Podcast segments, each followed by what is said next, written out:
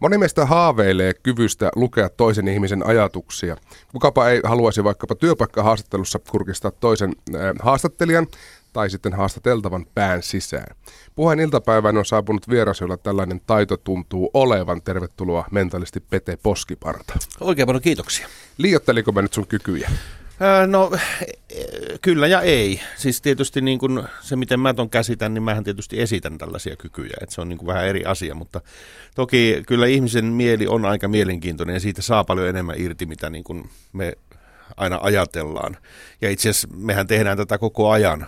Se vaan kuuluu siihen meidän arkeen. Eli siis eihän me aina pelkästään tulkita sitä, mitä joku sanoo, vaan että miten mm. se sen sanoo ja millaisella ilmeellä ja millainen äänenpaino sillä on ja muuta vastaavaa. Ja näitä sitten tietenkin voi ja me kukin käytetään niin kuin myös siihen, että me niin kuin päätellään, että mitä se nyt oikeasti tuolla tarkoitti ja niin poispäin. Niin kuin me ollaan kuitenkin semmoinen psykofyysinen kokonaisuus, Kyllä. että se mitä mieli sanoo ja keho tekee, niin voi olla hyvinkin ristiriidassa joskus. Joo, Descartes oli siinä mielessä väärässä, että sano, sano, sanoessaan, että tuota, mieli ja keho on eri asia, mutta ne on kyllä yhteydessä toisiinsa hyvin voimakkaasti. Syksyn kiertue eli Mentalisti 2.0 alkaa nyt olla puolessa välissä suurin piirtein. Niin minkälainen meininki on, on tällä kiertueella ollut tähän mennessä? No oikein hyvä meininki on ollut, kiitoksia vaan kysymästä. Tämä on siis mun kolmas rundi ja, ja tämähän on öö, kiertänyt tässä vaiheessa pääosin täällä, täällä päin Suomea. Toki, toki mä oon käynyt jo Seinäjoella ja näin, mutta siis että pisimmät matkat on vielä edessä. Mutta tosi hyvin. Mulla on ollut täysiä saleja ja mulla on ollut sitten vähän hiljaisempiakin iltoja, mutta yhtään sellaista niin kuin iltaa, että olisi niin kuin harmittanut, että nyt on tosi vähän porukkaa, niin ei ole ollut. Ja se on tosi hyvä, koska mä oon kuullut samaan aikaan, että kilpailutilanne on tosi tiukka, varsinkin nyt syksyn osalta ollut. Ja monilla koomikoilla, koomikoilla, jotka on erittäin hyviäkin koomikoita, niin niitä on vain yksinkertaisesti niin paljon tällä hetkellä niitä kiertueita, että sitä yleisöä ei ole ihan kaikille riittänyt.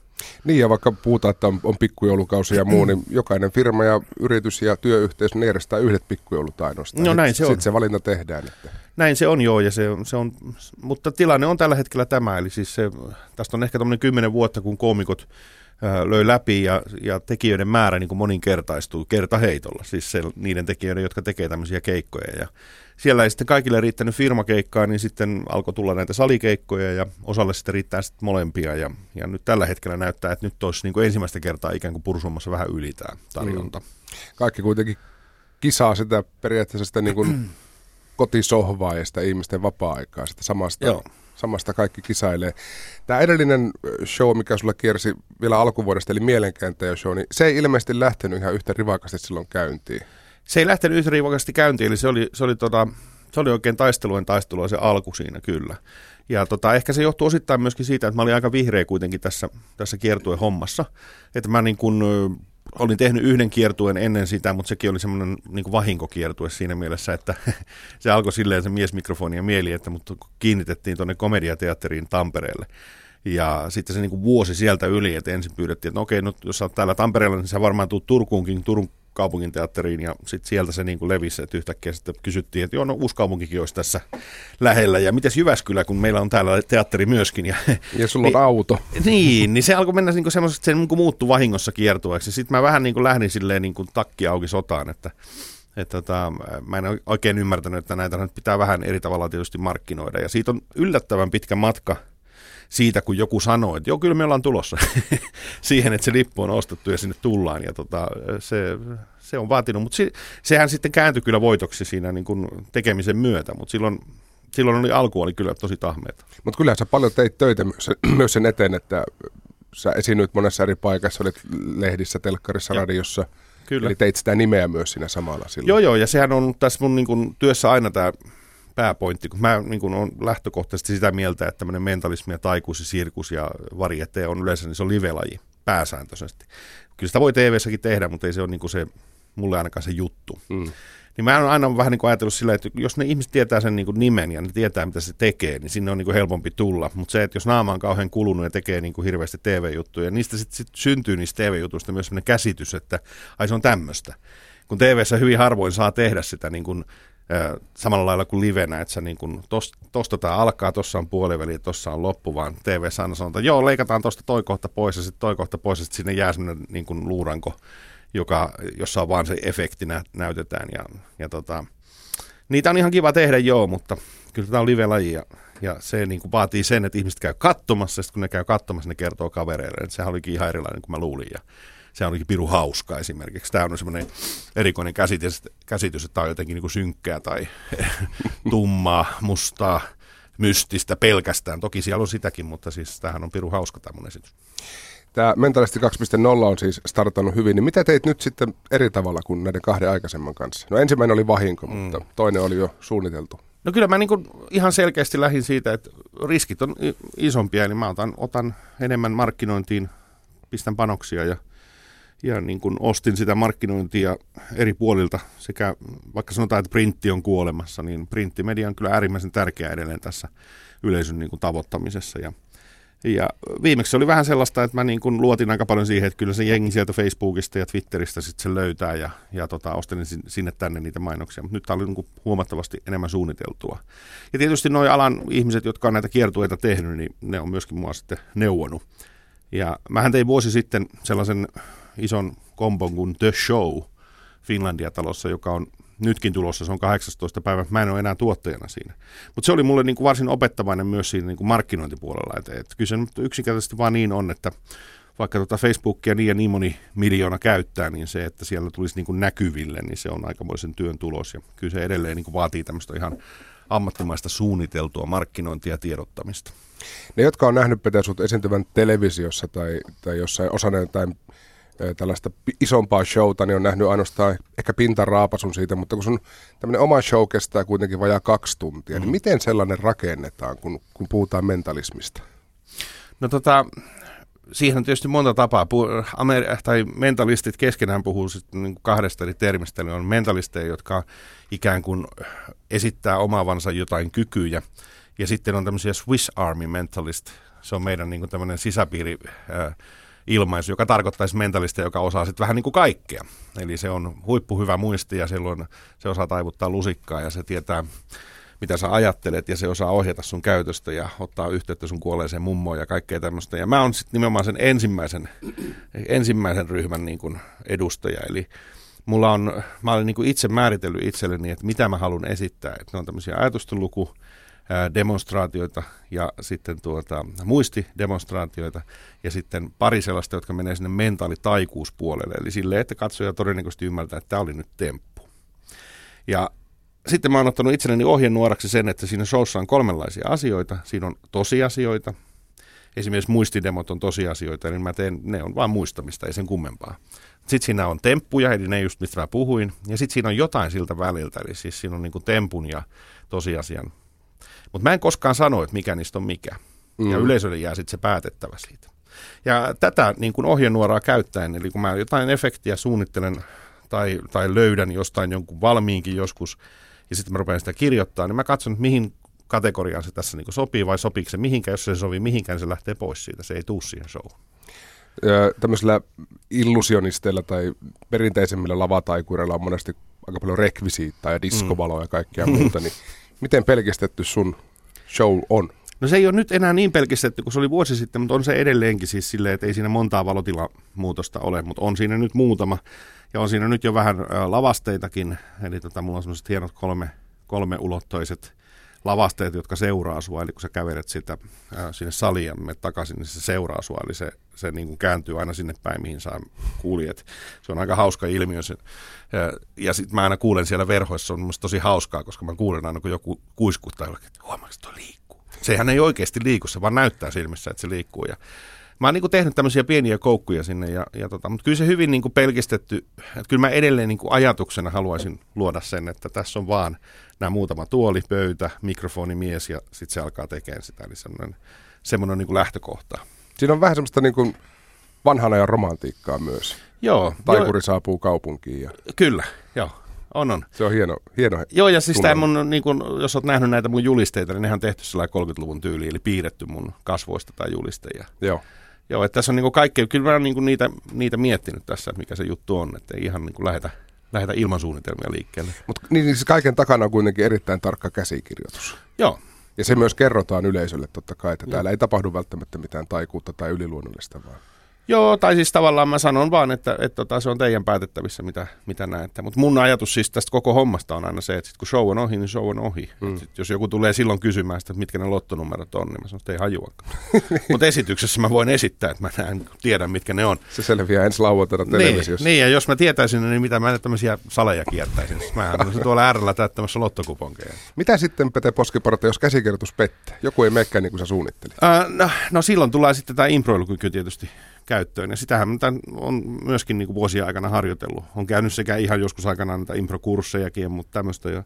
Ei siinä, siis sit vaan mennään sillä edetä. Ja sitä tapahtuu melkein joka esityksessä tavalla tai toisella. Et koska mulla on kuitenkin esityksen aikana 20 ihmistä käy lavalla.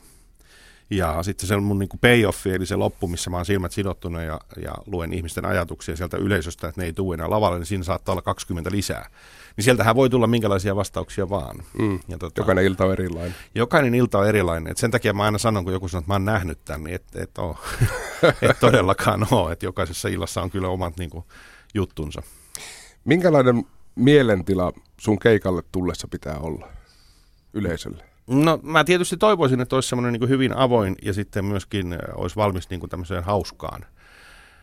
Ja sitten avoin siinä mielessä, että on myös valmis osallistumaan. Mutta mä aina sanon, että toki mun esityksiä saa tulla myös ihan katsomaan. Eli jos mulle sanoo, että mä en halua sinne lavalle, niin mä ketään pakota. Eli se, on niin kuin aika, se oli ehkä joskus aikanaan semmoinen juttu, että siitä otti haasteena sen, että no kyllähän toi nyt tuonne lavalle otetaan.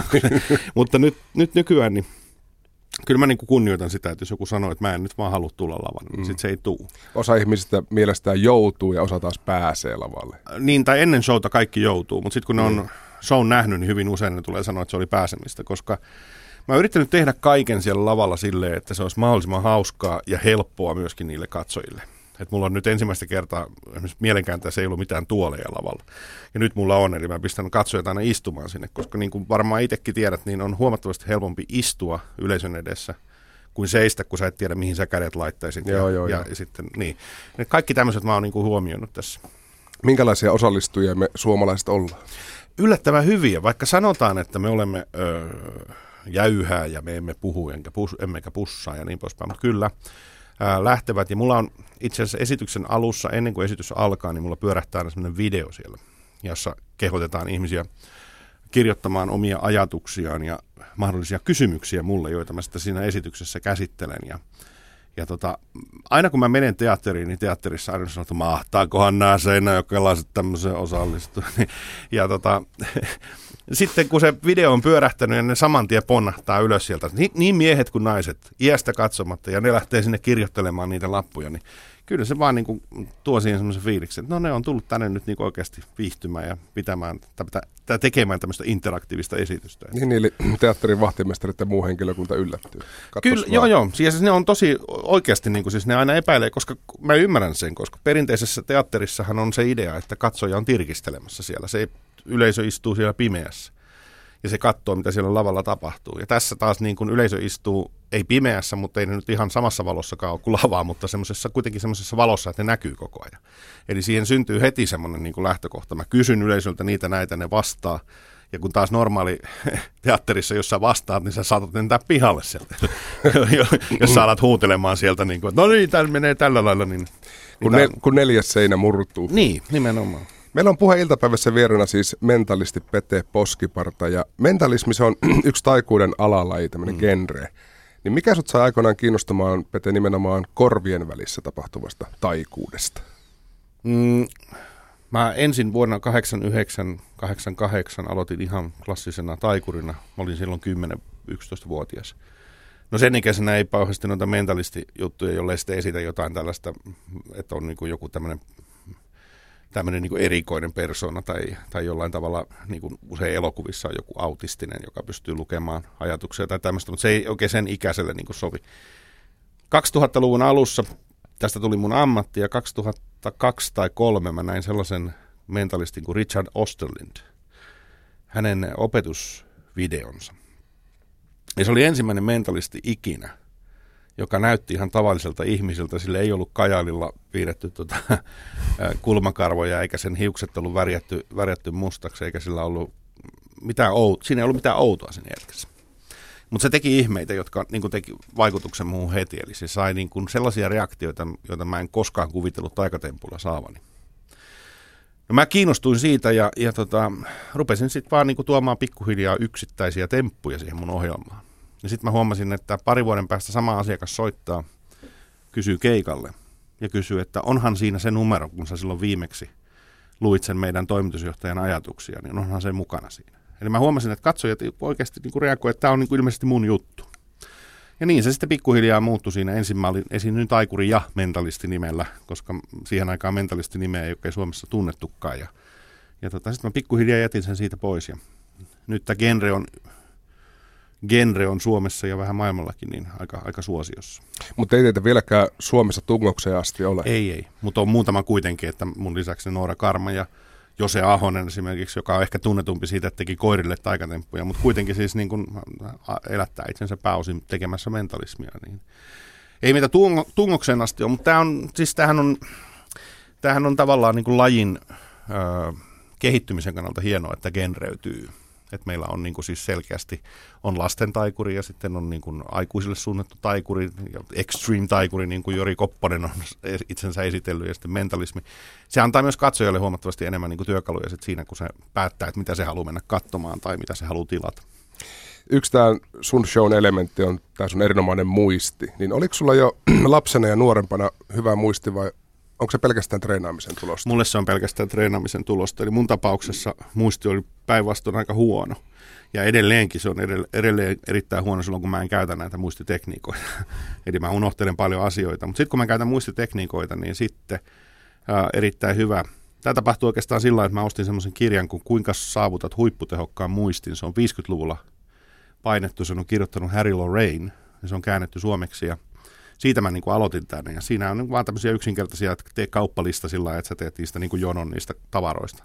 Kuvittelet niin kuin hölmösti, kun sä meet kauppaan, että sä otat le- leivän ja sitten kun sä avaat sen leiväpussin, niin siellä onkin tomaatti sisällä. Ja kun sä halkaset sen tomaatin, niin siellä on juustoa. Ja, eli teet tämmöisen tosi pimeän mielikuvan, koska ihminenhän muistaa kaiken erikoisuuden. Mm. Niin kun, että jos kadulla tulee sata ihmistä vastaan ja kaikki on ihan normaaleja, niin sä et muista niistä hetken päästä ketään, mutta jos yksi on alasti, niin sä muistat sen lopun ikässä. Niin tämä on vähän sama juttu, että kun sä et ole tottunut siihen, että tomaatti kun halkastaa, niin siellähän ei ole juustoa sisällä. Mutta sitten kun sä mielessä näet, että ahaa, siellä on juustoa, niin sit sä muistat sen, että no okei, okay, tomaatista mun piti ostaa juustoa. Ja sitten kun mä avaan sen juuston, niin siellä onkin limsapullo ja mitä vaan tällaista. Mä siitä niin kuin aloitin tämän jutun. Sitten mä vaan kehittelin sitä, että Suomessa on pari muutakin taikuria, muun muassa Martti Vannas, joka on myös lääkäri ammatilta. Hän tekee ihan tämmöisiä muistikoulutuksia myös. Niin niitä mä sitten reenasin ja kehittelin siihen omia systeemejä myös ja, ja tota, toin niitä sitten esitykseen välillä enemmän ja välillä vähemmän.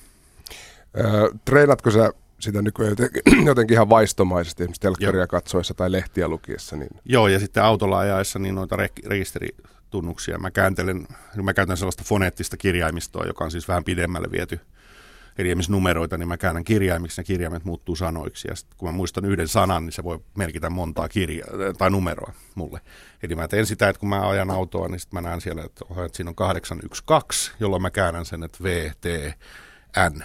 Ja silloin siitä tulee, eli kun V on 8 ja T on ykkönen ja kakkonen on N, niin sitten mä teen siitä vetynä vaikka sanan tai vete, veteen Eli sulla on käytännössä ihan niin kuin tavallaan toinen kieli. Joo, kyllä. Ja se, sitä mä aina sanonkin ihmisille, kun porukka sanoo, että se kuulostaa tosi monimutkaiselta, niin varmaan aluksi, mutta ää, aikanaanhan meillä on opetettu, että A, B, C, D, E, F, G, niin sekin kuulosti aluksi aika monimutkaiselta, mutta nythän se on niin kuin, me tiedetään, kun sä näet sanan, niin sä osaat heti lukea sen, ei sun tarvitse sitä niin kuin ruveta mielessä kääntää tai niin kuin P, P.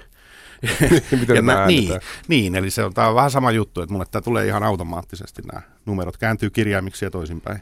Niin on, jos mä oon vielä sitä koulukuntaa, että jos mun pitää miettiä, että mi- mihin kohtaan aakkossa joku kirjain sijoittuu, niin on mm. laulamaan sitä laulua. A, B, C, D, E, F, G. Onko sulla mitään tämmöisiä niin laulu- tai musiikki, sävelkulkuja, jotka Ää, Ei oikeastaan, siis se on, nehän on mun mielestä äärimmäisen hitaita, eli siis se on... Niin onkin, joo, äärimmäisen siis, noloja. Joo, joo, eli kyllä se pitää olla niinku semmoinen, että se niinku löytyy heti sieltä, eli samoin kuin pelikortit, niin mulla on niinku jokaiselle kortille oma henkilö.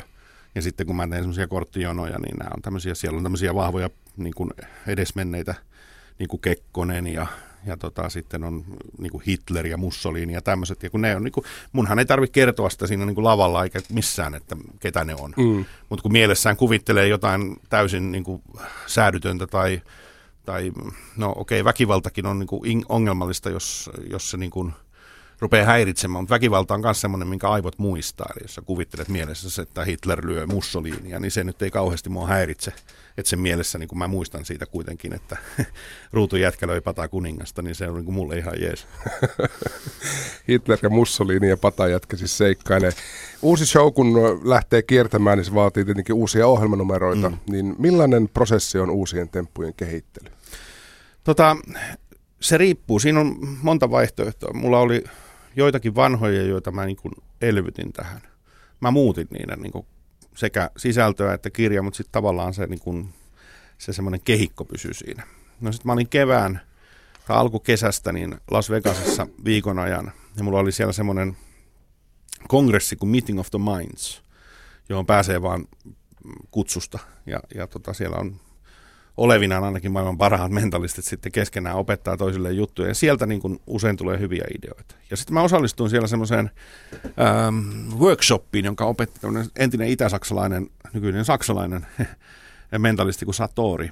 Ja hän opetti meille, miten etsitään neulaa heinäsuovasta. Eli siis piilotettiin neula semmoiseen isoon hotelliin ja sitten meidän piti se niin kuin tämmöisellä tiedolla äh, tekniikoilla niin etsiä siitä hotellista. Ja tota, siitä mä sain monta ideaa. Se ei ole sellaisenaan tuossa mun ohjelmassa, mutta siitäkin löytyi niin kuin pirusti, pirusti juttuja. Ja, ja tota, kyllä siinä eräänlaista taistelua tietysti oli. Se loppu meni sitten niin, että mä tuolla Vammalan teatterissa sitä harjoittelin. Mulla oli yksi kollega siellä katsomassa ja sitten viimeiset harjoitukset oli Linnateatterin harjoitustilassa Turussa. Ja siellä mulla oli sitten neljä tai viisi äh, tuota, kollegaa ja heidän vaimojaankin myös välillä mukana ja katsomassa. Ja sitten sitä hiottiin ja hiottiin. Ei siinä sitten ole muuta. Mentalismin se loppusilaushan tulee aina sitten siinä lavalla. Et voin tiettyyn rajaan asti harjoitella niin temppuja, mutta sitten katsoja kun tulee, joka tekee ratkaisun. Jos mä sanon sulle, piirre jotain, niin eihän mä voi tietää, mitä sä piirrät etukäteen. Joten mun pitää niin siinä harjoitustilanteessa vaan arvata, että no ehkä se piirtää kukkasen tai, tai auton, mutta sitten kun tuut lavalle, niin sehän voi piirtää ihan mitä vaan. Mutta sä tarvit, Pete, siis harjoitteluvaiheessakin jo niin kuin sparraajia Joo, tai kyllä. Siis sitä e- ihmiskontaktia siellä. Joo. Kenellä sä testautat sun temppuja? No siis tosiaan ensin mä teen sen ihan vaan niin kuin mielikuvitusyleisölle. Ja sen jälkeen yleensä kollegoille ja kollegat toi myöskin joskus tota vaimoja ja tyttöystäviä mukanaan. Vaimo on huono, koska se tietää liikaa näistä ja mun omat lapset taas niitä ei kiinnosta. Niin, niin se menee. niin, niin, niin, se on oikeastaan siinä, että ne on nämä. nämä. Ja sitten tota, jotain tämmöisiä yksittäisiä numeroita, niin mä teen ihan, siis tämmöistä, mulla on tietysti tilauskeikkoja tässä koko ajan ja, ja tota, niin siellä sitten, että ei tehdä koko ohjelmaa, vaan jotain joku tietty kohta ohjelmasta ja sitten se viedään vaan sinne lavalle ja jos se siinä ei niin kauhean hyvin toimi, niin siinä on kuitenkin ne tutut turvalliset jutut ennen ja jälkeen sen, niin, niin tota, ne saa sitten sitä kautta kasteensa. Millainen temppu sai viimeksi sun oman mielen jotenkin nyrjähtämään tai solmuun? Hmm.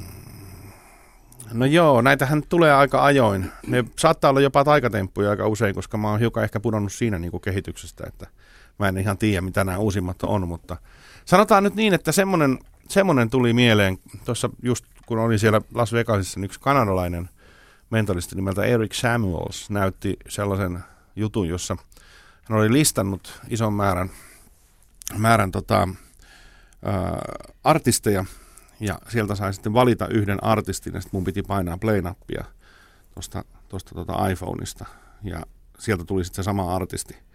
No sitten kun sä ajattelet siinä, että on tässä joku iPhone-appi, että sehän selvästi nyt jostain tietää, minkä mä ajattelin, vaikka mä en sano sitä mitenkään ääneen, niin sitten hänellä on vielä sitten, hän avaa avaa tuota paidan, niin siellä on alla sitten saman artistin T-paita hänellä. Eli se, niin kuin tavallaan, se on puettu jo aikaisemmin. Joo, sitä ei ole voinut niin kuin iPhone-appi vaihtaa siinä matkalla, niin, niin se oli semmoinen, joo. Eli se oli tarkoituksella rakentanut sen numeron juuri näin, että, että sä ensin niin ajattelet, että sä saat pienen semmoisen ahaa, aa, joo, ja sitten sä rupeat heti miettimään, että no tässä appissa on joku. Että niin, se, niin, että se näkee jostain sen. Se tunnistaa jotenkin sen sormen kosketu. En mä tiedä, niin, niin. miten se toimii, mutta siis kuitenkin, että siinä oli joku tämmöinen, ja sitten sillä on kuitenkin tämä payoffi lopussa, että kun avataan, avataan tota paita, niin siellä alla on sitten tämä kyseinen paita, niin sitten sittenhän sä tavallaan uskot. Että Mut tuohon kai mentalisti parhaimmillaan nimenomaan pyrkii, että, että, että katsoja luulee tietävänsä, mutta sitten kuitenkin vielä vedetään kerran mattoja Joo, kyllä.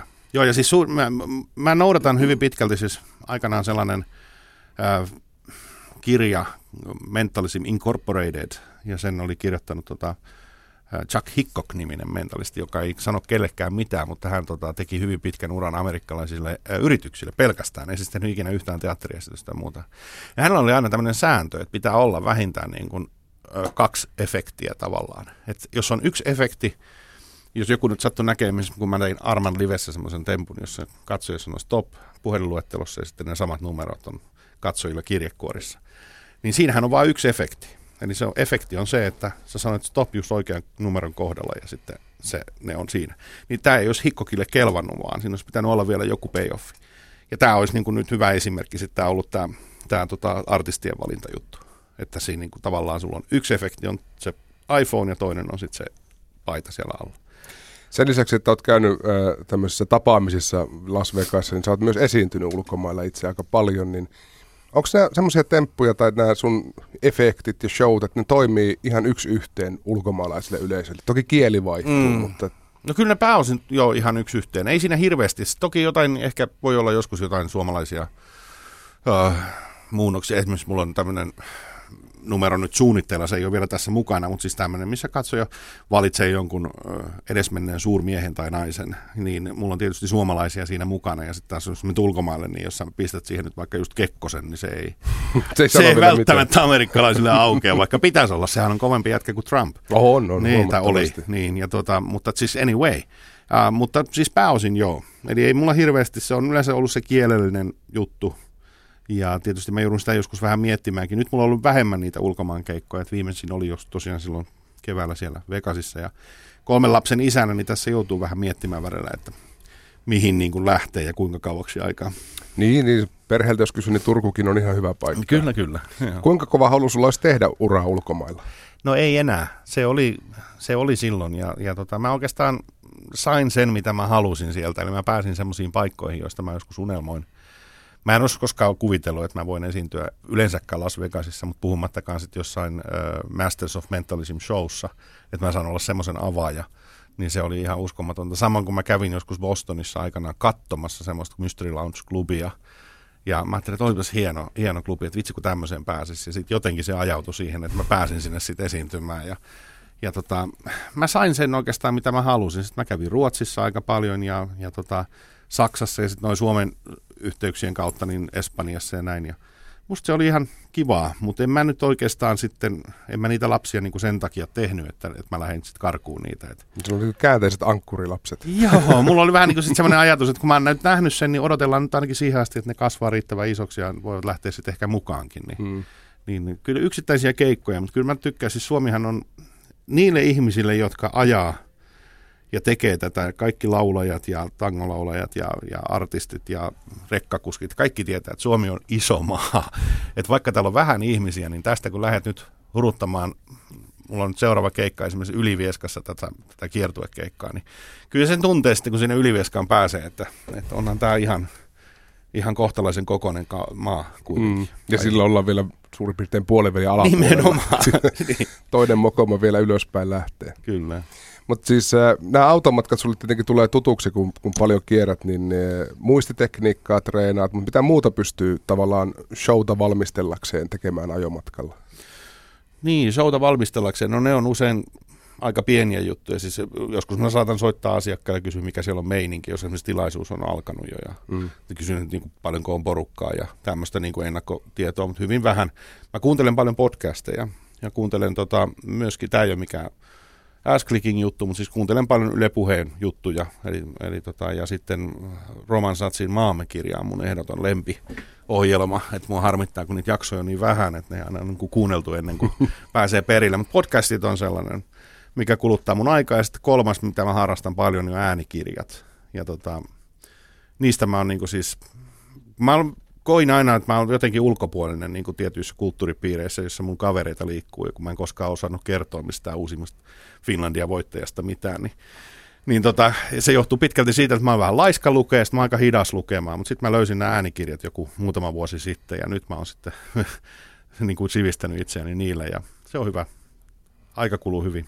Mutta ammatti, ammattikirjallisuutta ilmeisesti tulee vielä luettua. Ammattikirjallisuutta, joo joo, ja kyllähän mä niin kuin muutakin kirjoin silloin, kun mä ehdin, mutta se on, niin kuin, se, on, se on usein siitä kiinni, että ei vaan ehdi lukemaan. Mutta ammattikirjallisuutta joo, ja sitähän ilmestyy kohtalainen määrä edelleen ja, ja tota, on, samoin opetusmateriaalia, mutta siis tähän on mennyt vähän semmoiseksi kuin YouTubeit ja nämä on avannut niin kuin aika paljon näitä salaisuuksia, niin se ammattikirjallisuuskin on mennyt vähän niin kuin maan alle, että, että mitä suurempi salaisuus, niin sitä kalliimpi ja sitä, sitä enemmän se on niin kuin vaikea löytää. Ja... Niin, niin kuin muuten sanot, että kaikki tieto on netissä, mutta Joo.